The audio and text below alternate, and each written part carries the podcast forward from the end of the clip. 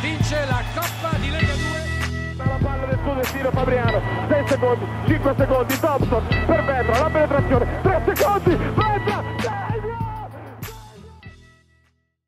Salve, ben ritrovati con Immarcabili, ci siamo presi un po' di pausa anche per capire cosa stesse ben succedendo dopo lo scoppio della, dell'emergenza coronavirus. Ora qualche certezza in più ce l'abbiamo, visto che eh, la, la, federazione ha deliberato lo stop ufficiale, quindi la, la, chiusura di tutti i campionati dalla Serie C Gold in giù, eh, oltre anche i campionati giovanili. Gabri, come va? Bene, un po' triste ovviamente perché fino a, a data non ancora nota eh, staremo senza basket, però d'altronde la, la, salute prima di tutto ci mancherebbe, insomma, eh, è inevitabile e... che andasse a finire così. Eh, ormai anche diverse squadre lo avevano chiesto, soprattutto dalla C-Gold Martigiana, poi era partita un po' la, la, la fronda per, per, chiudere anticipatamente la stagione, ricordiamo eh, appunto le, le, richieste che erano arrivate da, eh, da Lanciano, Vasto e San Benedetto del Tronto che avevano appunto già liberato i giocatori già prima che eh, la federazione prendesse questa decisione. Adesso è ufficiale, eh, magari eh, a breve potrebbe arrivare anche quella della Serie B con la LNP che ha già chiesto appunto alla FIP di, eh, di dichiarare conclusa la stagione, ma per quello magari ci arriveremo nei prossimi giorni. E allora visto che il campionato di C-Gold è andato in archivio senza promozioni e senza retrocessioni, verosimilmente quindi si tornerà eh, il prossimo anno con le stesse squadre che perlomeno saranno quelle che avranno diritto a partecipare al campionato di C-Gold, noi intanto vogliamo dare i voti però alla, alla stagione che si è giocata, visto che comunque per eh, diciamo circa due terzi di stagione si è giocato e il campo ha detto, ha detto tanto, prenderemo eh, tutte le squadre appunto che hanno partecipato al girone, eh, al girone marchigiano, umbro, abruzzese del, del campionato di C-Gold e andiamo a dare le pagelle appunto di tutte le squadre, partiamo dal, dal, trittico di capoliste, partiamo dalla prima, il Bramante Pesaro. Che voto gli dai Gabri? Gli do sette e mezzo perché secondo me era la favorita numero uno e però non ha mai pienamente dimostrato di esserlo. Mi aspettavo leggermente qualcosa in più, però comunque prima in classifica la stagione fino a quel momento era più che, più che positivo. Io mi tengo più alto, direi 8, perché non me l'aspettavo invece così, così forte, così veramente in lizza per vincerlo il campionato. A parte qualche battuta a vuoto, invece ha fatto, ha fatto campionato di vertice. Il Bramante non era scontato secondo me che lo facesse con una squadra che comunque da un lato dei grandi, aveva dei grandi veterani, dall'altro comunque poi i giovani è vero di belle speranze e di, e di talento, eh, però a volte eh, gli alti e bassi, fanno, soprattutto per i giovani, sono una, una, un aspetto da tenere in considerazione. L'altra squadra che, è, che aveva chiuso in vetta è l'Alley Matelica. Eh, tu Gabri come giudichi il percorso della squadra di Coach Cecchini? Sette e mezzo come Bramante perché forse era la favorita eh, numero uno o due, insomma, ecco, diciamo che la finale probabile poteva essere eh, Bramante Matelica, anche qua mai una sensazione di dominio, perché ovviamente è un campionato molto molto livellato, e sempre quell'idea che mancasse qualcosina per essere la reale favorita. Detto questo, primi in classifica eh, non può che essere come appunto per Bramante una stagione molto positiva. Stavolta mi allineo a te, sette e mezzo, eh, hai detto quasi tutto, ma Matelica una delle favoritissime della vigilia, ci si aspettava che potesse dominarla la stagione, forse ha pagato qualche qualche mh, equivoco tecnico la convivenza tra Boffini e, e, Monacelli su tutte, forse anche la scelta di, di, puntare su due stranieri che erano entrambi degli ottimi complementi, ma magari non dei protagonisti, magari almeno uno dei due Donaldson eh, si poteva lasciarlo da parte per puntare appunto su un nome forte come hanno fatto tante altre squadre sì. del nostro campionato eh, però in generale ovviamente stagione positivissima, campionato di vertice e c'era tutto per poter andare fino, fino in fondo. La terza squadra di questo terzetto in vetta è stata la, la Lucky Win Foligno che ha chiuso sia a 26 punti ma con una partita in più rispetto a Bramante e Matelica. Che ne pensi di Foligno?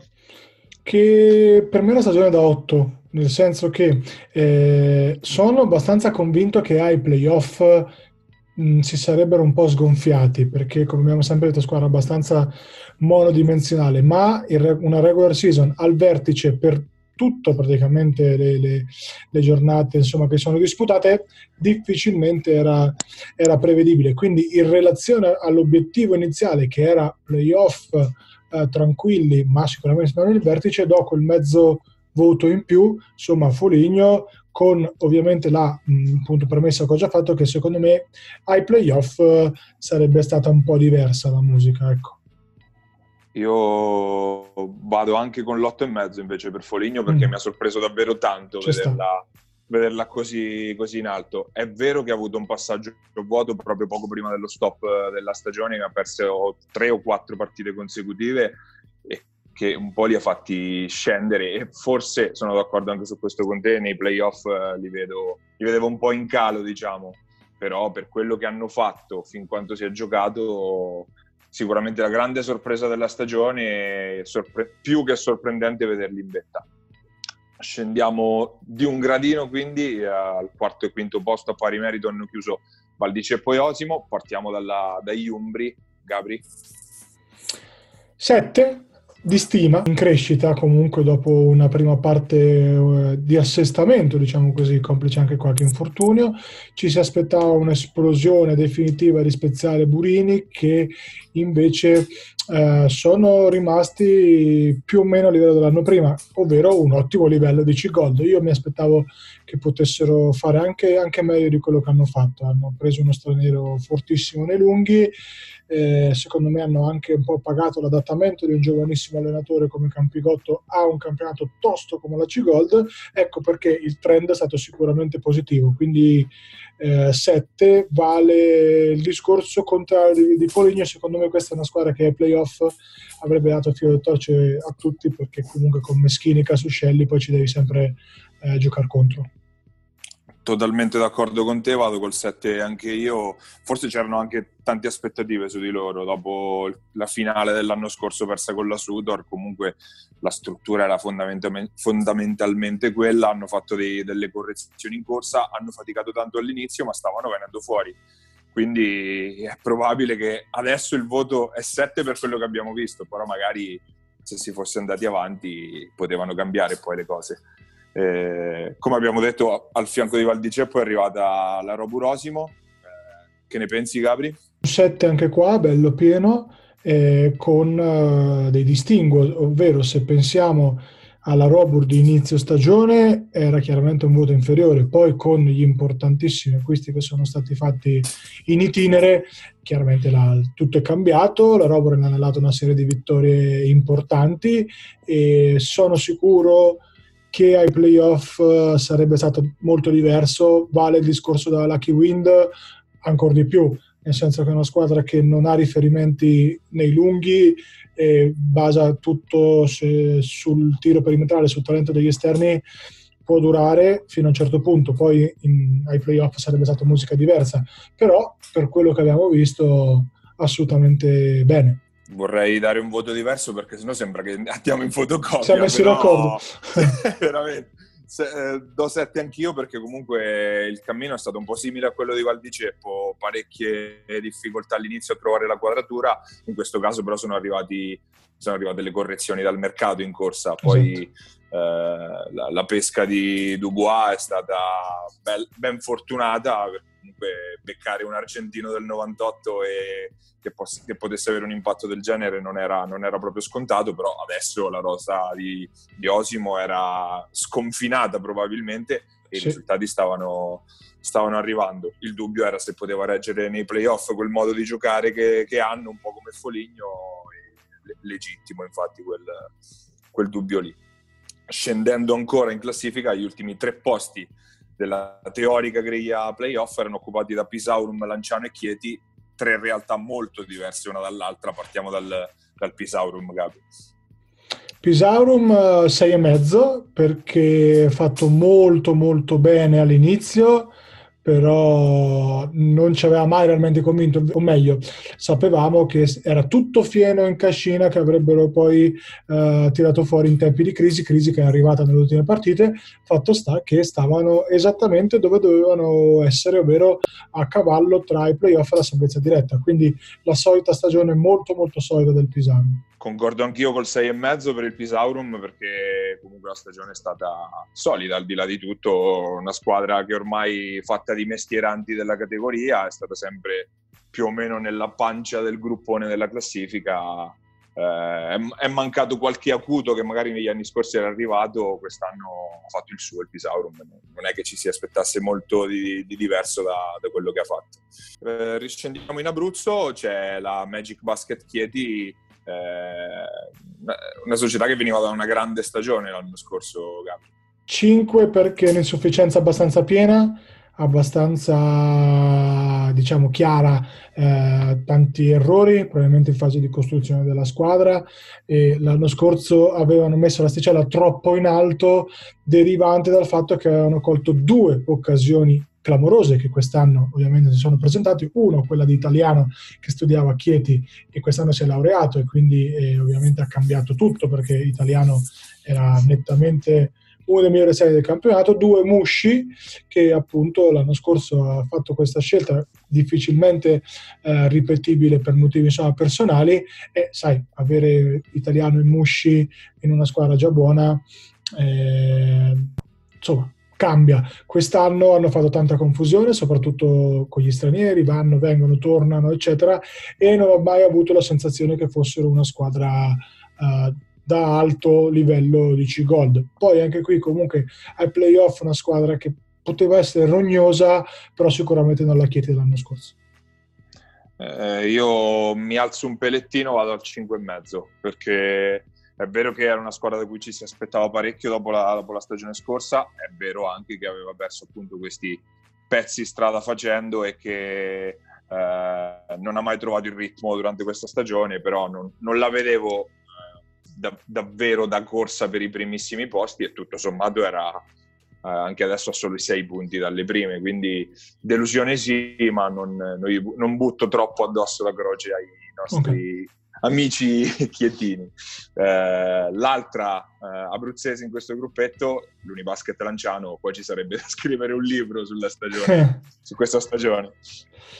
Ma Lanciano 4 aggravato dal fatto di aver chiesto per primi, quando era del tutto, secondo me, un modesto punto di vista prematuro, eh, mandar via tutti, eh, appunto aver chiesto la, la sospensione del, del campionato che poi, ripeto, a posteriori, cosa assolutamente giusta e sacrosanta, tempi un po' sospetti, diciamo, diciamo così.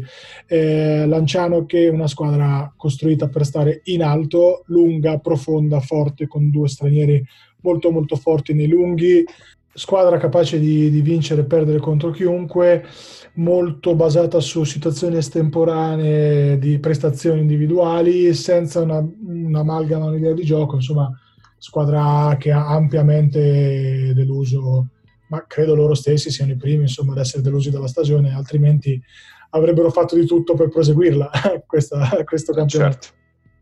È difficile non dare 4 a Lanciano che se non era la favorita numero uno poco ci manca a inizio stagione anche perché veniva da una, dall'annata scorsa dove comunque al di là del, poi del neofragio nei playoff erano andati alla grande confermati sotto canestro Ranidovic e Kukinas, quindi squadra che era partita in pompa magna, ha piazzato qualche zampata nel corso della, della stagione, ma poi compensata da, da sconfitte veramente terribili e impronosticabili. Poi ecco, come hai detto giustamente Gabri, nel finale eh, la richiesta di chiudere la stagione quando ancora non si sapeva bene cosa, cosa, sarebbe stato aggrava un po' la posizione, ma soprattutto mette dubbi anche per il futuro della, esatto. della Unibasket, perché se Lanciano già verso prima della chiusura del mercato, quindi prima della fine di febbraio, già andava, stava cercando di piazzare qualche, qualcuno dei suoi, dei suoi giocatori in giro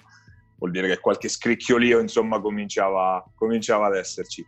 Uh, uscendo invece dalla zona playoff entriamo nella parte bassa della classifica. C'è un terzetto che ha chiuso a quota 16 quello composto da San Benedetto, Vasto e Falconara. Partiamo dalla San Benedettese Gabri. 6 e mezzo. Uh, perché comunque sia una squadra piuttosto corta insomma con talento molto meno di una Lanciano qualsiasi, ma c'erano solo due punti di differenza. Sono sicuro che è una squadra che alla lunga avrebbe comunque lottato per agganciare l'ottavo posto, eh, però è anche vero che eh, Benedetto ormai è una realtà eh, che sta dimostrando solidità eh, dal punto di vista economico, dal punto di vista comunque anche dei risultati, quindi magari eh, mi aspettavo uno step in più, ma a livello proprio di programmazione, cioè eh, in relazione al roster che hanno, hanno fatto piuttosto bene. Io mi sarei aspettato che quest'anno eh, puntassero qualcosina in più, ma evidentemente le risorse non lo permettevano, quindi sei e mezzo di stima. Io invece in questo caso sono in disaccordo con te, gli do cinque e mezzo a San Benedetto perché comunque ha fatto investimenti importanti e me l'aspettavo dentro i playoff eh, in maniera tranquilla e decisa. Eh, invece pagano una partenza terribile. L'inizio di stagione è stato drammatico, tipo 1-6 erano partiti o qualcosa del genere.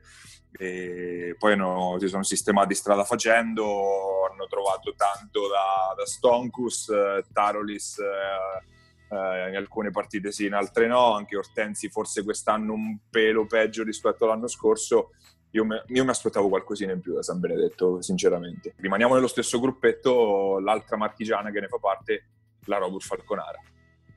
Sette e mezzo, eh, con tanta tanta stima, perché comunque è una squadra che l'anno scorso era retrocessa, quest'anno con degli acquisti normalissimi, insomma, ecco, eh, nel senso niente di trascendentale, eh, comunque stava lottando per i playoff, quindi è una squadra che si è compattata attorno a un Filippo Centanni che forse è stato il fiore all'occhiello di questo mercato eh, e che è sicuramente un giocatore di, di assoluto livello per la categoria, però eh, comunque Falconara non è che avesse specie nei lunghi eh, Ranitovic e Kukinas per fare due nomi, quindi è una ecco. squadra che ha ampiamente reso eh, al di sopra del, di quello che è il budget e di quello che è secondo me il valore complessivo del, del roster. Assolutamente d'accordo, sette e mezzo anche per me Falconara, tra l'altro in crescita nella seconda parte di stagione, eh, squadra che come dicevi veniva da una retrocessione e quest'anno eh, hanno fatto ben altro cammino. È vero che la, la, squadra sicuramente aveva qualcosina in più quest'anno, però ecco, ha, firma, ha, dimostrato soprattutto anche nei finali di partita di, di essere di essere squadra da non sottovalutare, ne ha vinti almeno tre o quattro credo nei, sì, sì. negli ultimi minuti, quindi eh, lavoro eccezionale quello di coach Reggiani e della sua squadra, meritatissimo sette e mezzo. L'altra sorpresa un po' di questa stagione, Foligno per la parte alta della classifica, Falconara sicuramente per quella, per quella un po' più in basso. L'altra squadra di questo gruppetto invece torniamo in Abruzzo è Basto. Che ne pensi?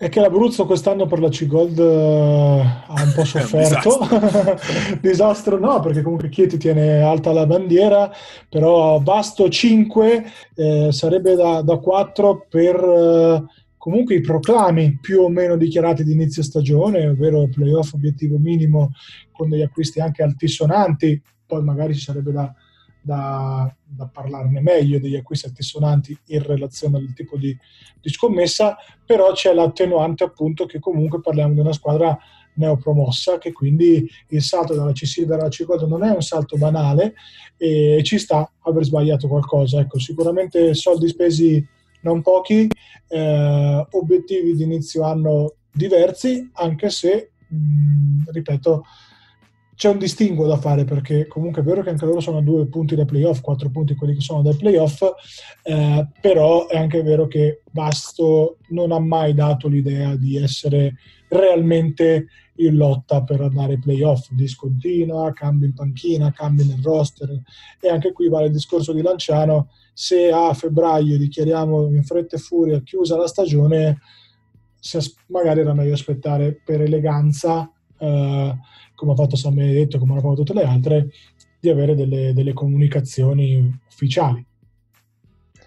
Eh, mi assesto anch'io sul 5, eh, come dicevi tu, forse hanno un po' la, la il fatto, hanno pagato un po' lo scotto dell'essere, dell'essere neopromossa, ma hanno fatto una confusione totale quest'anno e non ho ben capito cosa sia successo perché parte, parte Morresi dopo un paio di mesi, eh, parte Lovatti, partono stranieri, arrivano, vanno, via vai di giocatori incredibile, eh, segno che comunque eh, qualche disponibilità economica c'era perché se no non ti puoi permettere poi di fare tutte queste entrate e queste uscite, eh, però il risultato obiettivamente al di sotto delle, delle potenzialità delle aspettative gli do 5 ma con mezzo punto in più appunto perché sono neopromossi altrimenti forse la stagione sarebbe stata anche da 4,5 quella, quella di Vasto. Eh, restano le ultime due della classe Assisi e Perugia. Partiamo dalla, dalla Virtus. Assisi 5,5 nel senso che sapevamo benissimo essere una delle squadre che avrebbe fatto certamente i play-out e l'hanno fatto in maniera dignitosa. Eh, insomma, una squadra piuttosto normale, piuttosto eh, in linea con quelle che erano le aspettative, quindi eh, magari un paio di partite vinte in più mi avrebbero fatto pensare a un 6, un 6 e mezzo, ma insomma, diciamo che su Assisi penultima con quattro vittorie c'era ben poco da, da, da scommetterci. Ecco. 5 e mezzo, forse anche la, la bella partenza che avevano avuto eh, aveva un po' illuso, si pensava che magari potesse, potesse fare qualcosina in più, però obiettivamente il, il roster valeva i, i, bassi fondi della, della classifica, eh, sembravano comunque avere, poter controllare alle spalle Perugia, quindi abbastanza serenamente 5,5, ma eh, di, di, stima e con speranza che il futuro possa riservare qualcosina in più alla, alla squadra. Ultima, anche quest'anno, Perugia Basket, due punti in classifica. Come la giudichi, Gabri? Quattro e mezzo, perché comunque se già retrocedi l'anno scorso in maniera abbastanza chiara e netta, richiedere il ripescaggio per vincere una partita in un anno mm, mi fa pensare che forse non si hanno le disponibilità economiche e la uh, struttura in termini di settore giovanile per affrontare una C-Gold.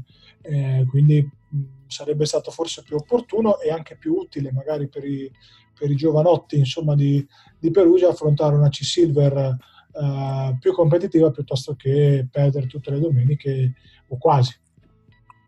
Assolutamente d'accordo anche su questo, 4,5 per Perugia non do 4 perché 4 lo voglio tenere come per Lanciano sì. che è la grande delusione della stagione quindi mettiamo 4, mezzo punto in più anche perché obiettivamente il roster di Perugia non è che autorizzasse a grandi sogni, eh, però come dici giustamente Gabri, eh, vieni da una retrocessione, chiedi il ripescaggio e fai una stagione in cui ne vinci una, è un po'... Non, non si capisce bene il, il, motivo di rifarla e vedremo se poi vorrà, vorrà ancora insistere il Perugia Basket, che comunque è società che ha che ha anche una tradizione importante perché nei, nei, agli inizi anni 2000 hanno fatto diverse stagioni in Serie B1. Eh, chiusa un po' questa panoramica sulla, sulla, stagione ormai alle spalle purtroppo la, della Serie C Gold, passiamo al nostro ospite di questa settimana e dalla Serie C Gold andiamo a finire alle Olimpiadi perché eh, parliamo con un vice campione olimpico nel 2004, una delle star del campionato di Serie B di quest'anno, il pivot della Cristoforo Fabriano, Luca Garri. Andiamo ad ascoltare le sue parole.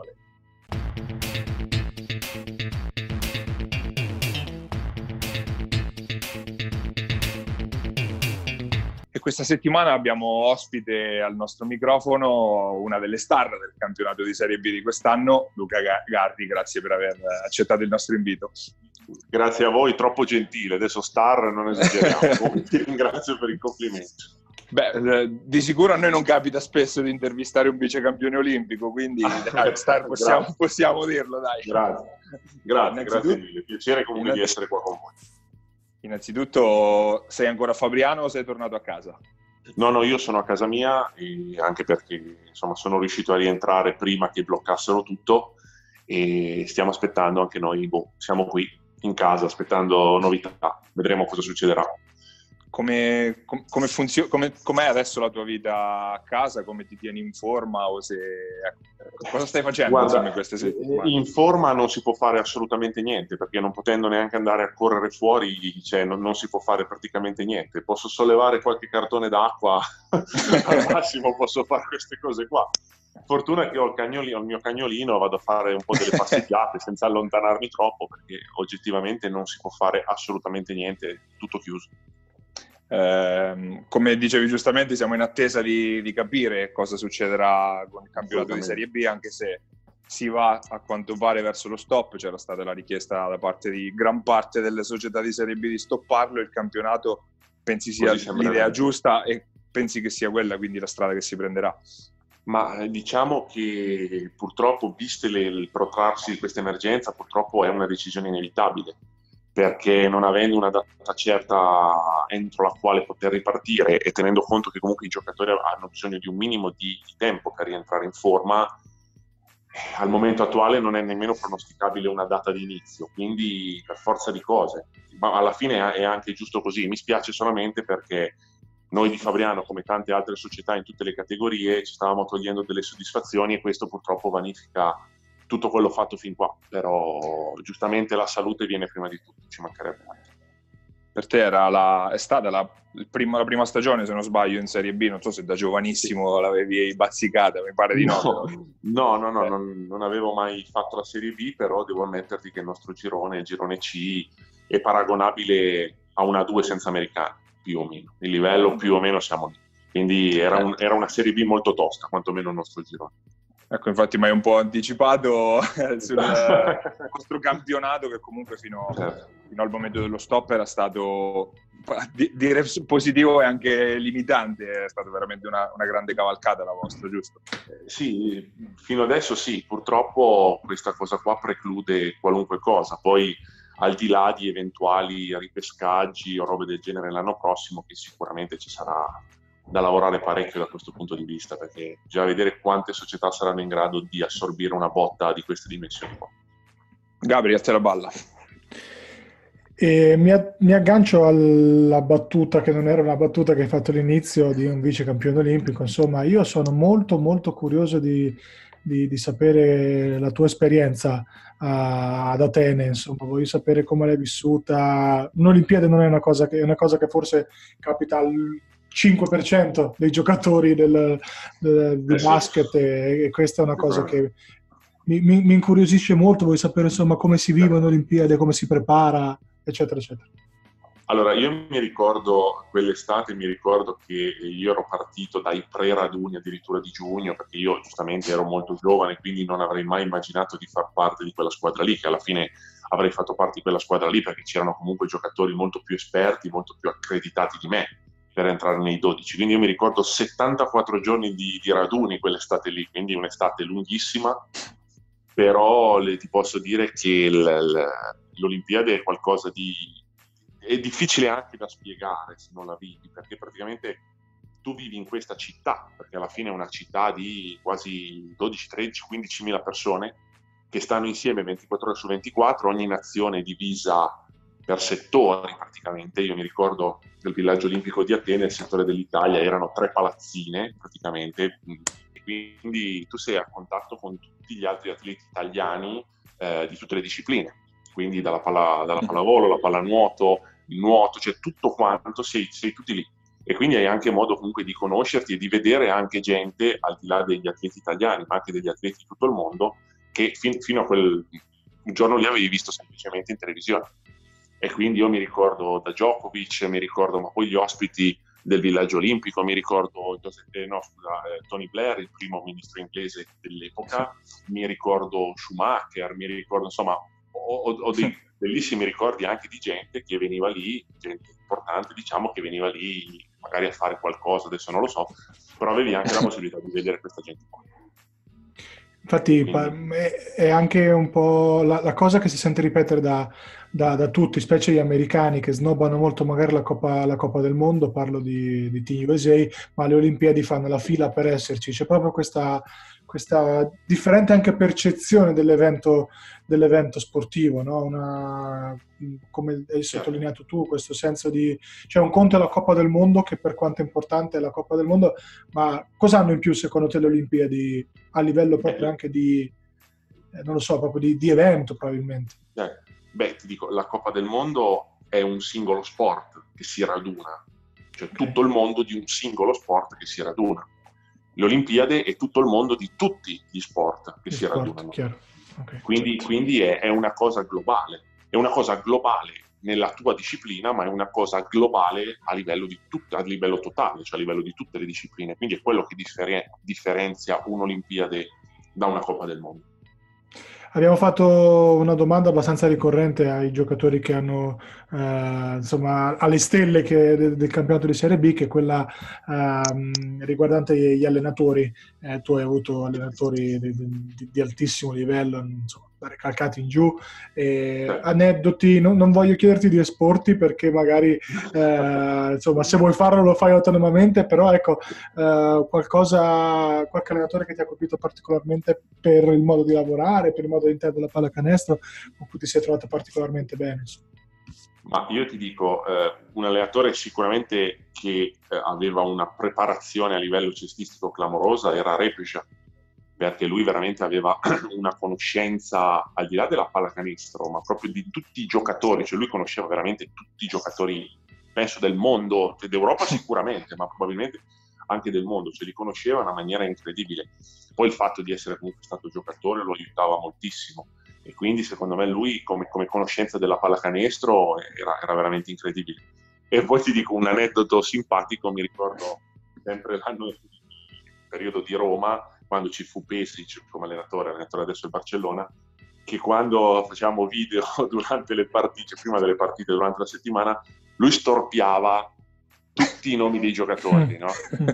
ed, era, cioè, ed, era, una roba, ed era una roba, sì, tipo Pargnani diventava Paragna, tipo oppure c'era, c'era Jeff Trepagné che giocava a Napoli, a era Napoli. diventato Trevignon, cioè un giocatore di Padova. Sì, no, ma era, era, una roba, era una roba. Cioè, poi mi ricordo un giocatore di Fabriano, addirittura Tortolini, era diventato Tortelli, Tortellini, cioè era una roba... Guardate i video era, era, era, difficile non ridere, perché se ti dice Tortellini... Cioè, un po' ti viene da Se ci ascolta sì, Toro, questa, no, vabbè, questa è bella, è eh? simpatico, no? Però lui, lui storpiava i nomi così, quindi era, era, era, tutte le volte che facciamo video ci potevamo aspettare qualunque cosa. Parlaci di quella finale al volo, come l'hai vista, eh, cosa ti ha colpito particolarmente, che ricordo ne hai di quella, di quella partita lì, che penso sia forse, le, non so se l'apice insomma, della tua, virgolette, eh, carriera in, in, in, senso, come ti posso dire, no? come eh, come partecipazione, come, cioè, penso che più di lì c'è ben poco da, da, da salire. È massimo, una finale olimpica eh, è il massimo per qualunque sportivo, certo. certo. Parlaci, eh, no. parlaci di, quella, di quella partita. No, beh, mi ricordo che eh, noi ovviamente prima di noi c'era la finale terzo quarto posto no, tra Stati Uniti e Lituania e quando siamo entrati in campo per il riscaldamento, già solamente per il riscaldamento c'erano 25.000 persone circa, più o meno, forse qualcosa meno, o H forse 22.000 persone, e quindi cioè, pronti via quando entri in campo che ti trovi 22.000 persone pronti via tutte schierate, già quello è un bel colpo d'occhio.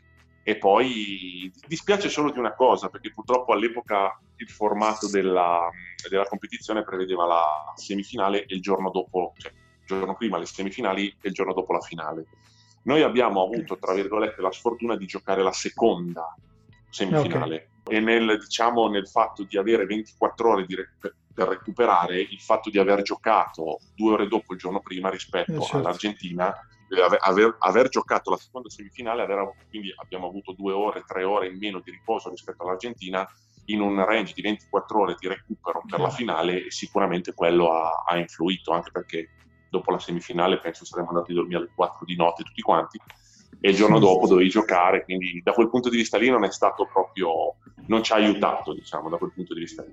Però, però la finale olimpica rimane sempre qualcosa di, di unico, ecco.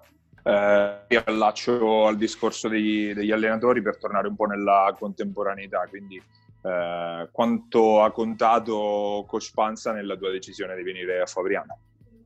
No, beh, tantissimo. Io, lui mi ha chiamato eh, già prima che iniziasse diciamo, il mercato, cioè già molto prima dell'inizio dell'estate, dicendomi, esprimendomi questa sua volontà di, di, portarmi con lui a Fabriano, spiegandomi il progetto e tutto. E beh, sicuramente un buon 50% se non di più della mia decisione è dipeso anche dal fatto che, c'era lui.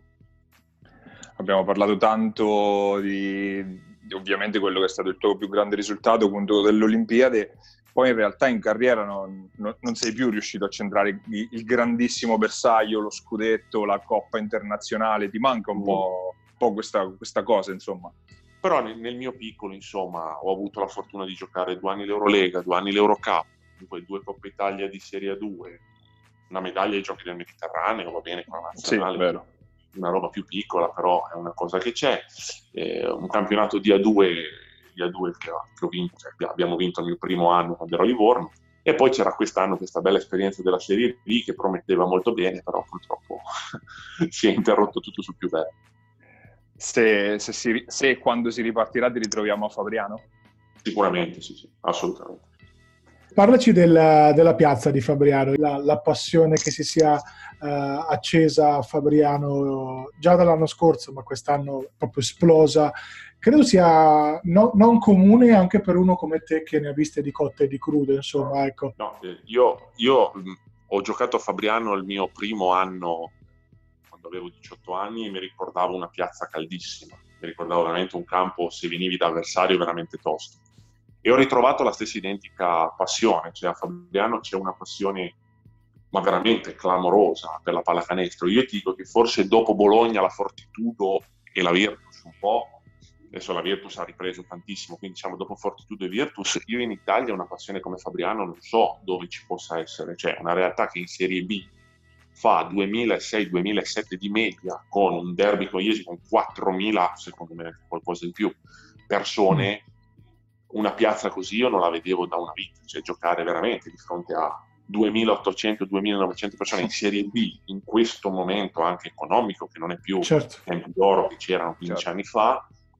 eh, penso che sia una cosa veramente da, da preservare e da, e da, tutelare in tutti i modi possibili, ma al di là della società di Fabriano, il presidente, che veramente sono incommiabili, ma proprio sono le istituzioni, la federazione stessa che deve tutelare queste realtà, perché stiamo parlando di realtà che scompaiono, è una realtà come Fabriano che è viva, che, che si è riaccesa dopo tanti anni di torpore, diciamo così, non può, cioè, bisogna tutelarla al, al 1000% eh, l'augurio che facciamo anche a Paolo Fantini, che ringrazio per averci messo in contatto con te, eh, a Presidente di Salvo, è quello di, di portare la, la, squadra il più in alto possibile, nel più breve tempo possibile, perché con la probabile dipartita anche della, della Poderosa e la retrocessione di, di, di Iesi l'anno scorso, Fabriano entro, entro breve probabilmente diventerà uh, l'alfiere del basket marchigiano perché anche la VL insomma è, certo. ha un futuro un po' incerto quindi certo. mh, mh, credo che Paia ti puoi uh, aggiungere con me agli auguri insomma per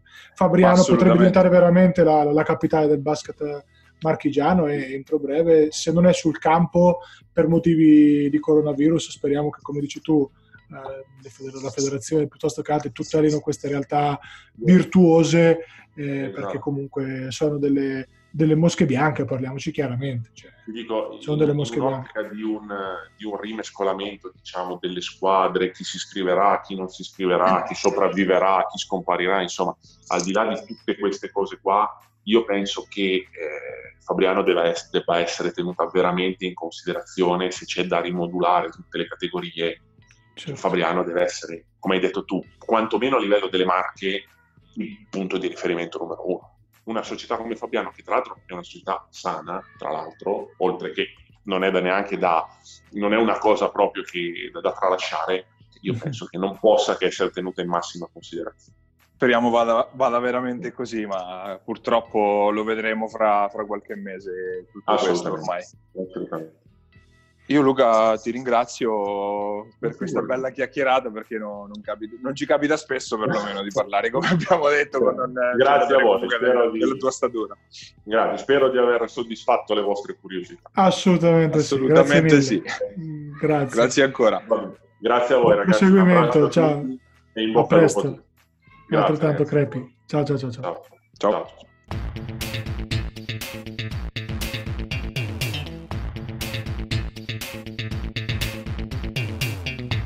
Ed erano le parole di Luca Garri, un piacere e anche un, un orgoglio avere una, una medaglia olimpica del 2004 ai nostri microfoni. Eh, anche questa puntata di Immarcabili va in archivio, Eh, noi vi salutiamo e speriamo di tornare a sentirci nelle prossime settimane con qualche, con qualche notizia di basket, di basket giocato vero. Ciao Gabri, grazie ancora Grazie a te. e grazie a Basket Marche che, che come sempre ci ospita sulla sua piattaforma. Alla prossima puntata.